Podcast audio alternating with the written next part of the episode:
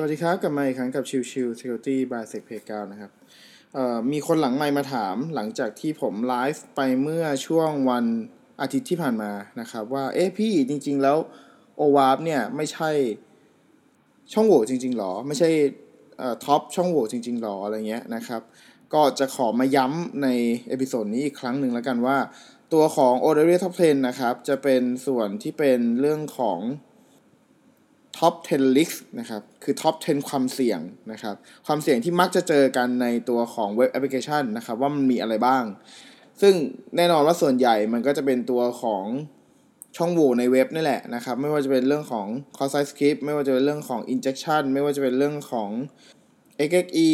หรือเป็นเรื่องของ security misconfiguration หรืออื่น ๆ ใด ๆ นะครับ แต่ทั้งหมดทั้งมวลมันเป็น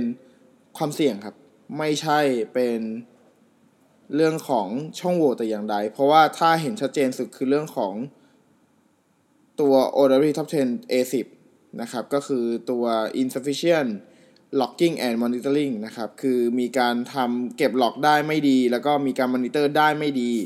จึงทำให้ถูกโจมตีได้นะครับ ซึ่งไอ้ตรงจุดนี้เนี่ยก็เป็นจุดสำคัญ เช่นกันในเรื่องของการทำ monitoring การทำ incident response นะครับ visibility เป็นสิ่งที่สำคัญมากสำหรับเรื่องของการทำ incident response นะครับ คือการเฝ้าระวังการโจมตีต่างๆ เนี่ยจำเป็นจะต้องมีการดูอย่างครบถ้วน ดูอย่างทุกทุกมุมนะครับ ดูอย่างทุกจุดที่เป็นไปได้ที่เป็นอาจจะเกิดการโจมตี สิ่งเหล่านี้เป็นสิ่งสำคัญ แล้วก็ถือเป็นจุดจุดหนึ่งที่หลาย ๆ องค์กรมักจะรู้ตัวช้า คือหมายความว่าโดยปกติแล้วเนี่ยเมื่อ องค์กรเนี่ยถูกโจมตีไปแล้วครับ ถูกเจาะระบบไปเรียบร้อย ถูกขโมยข้อมูลออกไปแล้ว หรืออะไรก็แล้วแต่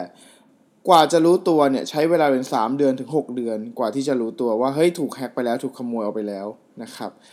สิ่งเหล่านี้มันเกิดจากเรื่องของการทำ insufficient logging and monitoring นี่แหละ คือ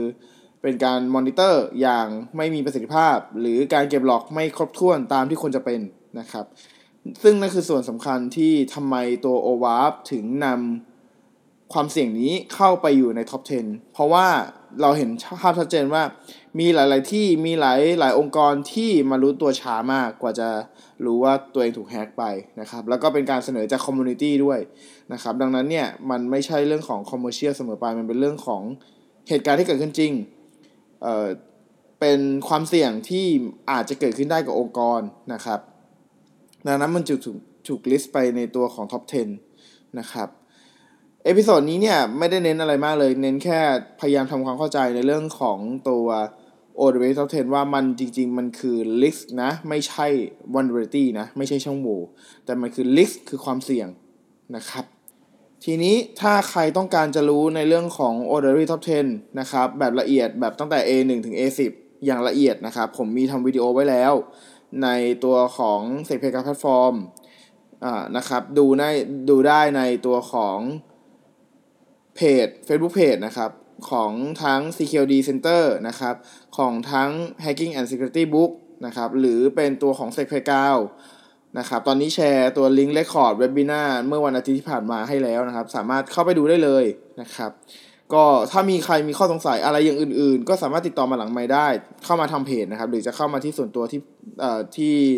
Facebook Account ผมเองก็ได้นะครับ โอเค วันนี้ฝากไว้เท่านี้นะครับ ขอบคุณทุกท่านที่เข้ามาติดตามแล้วพบกันใหม่